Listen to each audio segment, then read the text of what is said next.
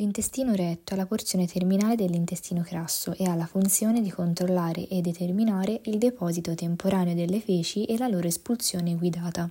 Origina a livello di S3 come diretta prosecuzione del colon pelvico, discende quindi sulla faccia pelvica del sacro con andamento serpeggiante e termina aprendosi all'esterno con l'orifizio anale. Presenta nel suo insieme due curve sul piano frontale, una curva prossimale con concavità verso sinistra e una curva distale con concavità verso destra. Oltre alle curve sul piano frontale troviamo anche altre curve sul piano sagittale, una flessura sacrale, ovvero una curva prossimale che segue la concavità anteriore dell'osso sacro, e la flessura perineale o anorettale, che presenta invece una concavità posteriore. I confini tra queste curve sono dettati dall'evidenza di alcune pieghe, le pieghe trasversali del retto, che si trovano lungo la sua parete. L'intestino retto è suddiviso in una parte pelvica più espansa, detta ampolla rettale, e in una parte perineale, che origina dal proctodeo, detta canale anale. Il confine tra le due parti è dato dall'inserzione del muscolo elevatore dell'ano, quindi dal diaframma pelvico. La faccia anteriore dell'ampolla rettale ha differenti rapporti in base al sesso. Nel maschio infatti la parte pelvica è caratterizzata dalle anse intestinali e dal cavo retto vescicale. Il peritoneo arriva fino ad un certo punto e riveste solo la parete anteriore e in parte le pareti laterali dell'intestino retto.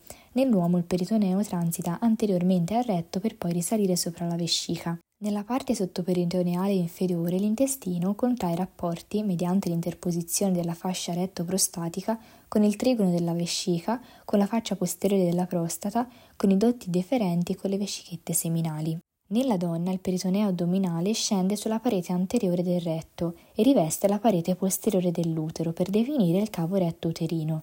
Quindi nella parte pelvica l'intestino retto prende rapporto con il cavo retto uterino e con le anse intestinali mentre nella parte sottoperitoneale prende rapporto, tramite l'interposizione della fascia retto-vaginale, con la parete posteriore della vagina.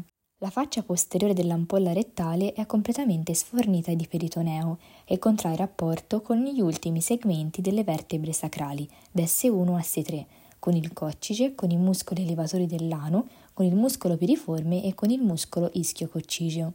Le pareti laterali invece sono rivestite quasi interamente da peritoneo e sono in rapporto con i recessi pararettali, costituiti dal peritoneo parietale quando questo monta sulle pareti laterali dell'intestino retto. La linea di riflessione a questo livello è una linea obliqua che si porta in basso e in avanti.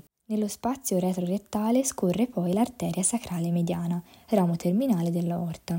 La faccia anteriore del canale rettale Prende rapporto nella femmina con la parete posteriore della vagina, nel maschio invece con la prostata, l'uretra, il bulbo del pene e le ghiandole bulbo-retrali. Vediamo invece la configurazione interna dell'ampolla rettale e del canale anale. L'ampolla rettale è caratterizzata dalla presenza di pieghe trasversali, alla cui formazione prendono parte la tonaca mucosa, la tonaca sottomucosa e lo strato circolare interno della tonaca muscolare.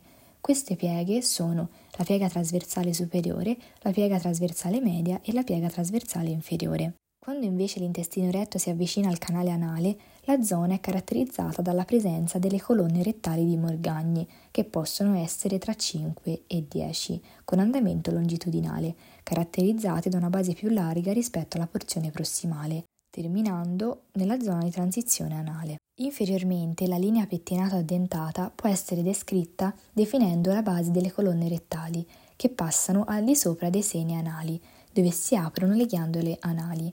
La zona tra la linea pettinata e la porzione anocutanea è detta linea anocutanea. Al di sotto di questa linea iniziano a presentarsi le caratteristiche tipiche dell'epidermide. Per quanto riguarda la mucosa e la struttura della parete, il retto non differisce dal resto dell'intestino crasso, cioè dal colon e dal ceco, tuttavia si distingue per la mancanza di alcune caratteristiche tipiche dell'intestino crasso, quindi non ha tenie, non ha appendici vermiforme, non ha le pieghe semilunari e l'austra, non ha cellule gangliari e presenta uno sviluppo embrionale differente. Infatti, la porzione rettale al di sopra della linea anorettale si sviluppa come il colon dall'endoderma, ma il canale anale origina dall'ectoderma.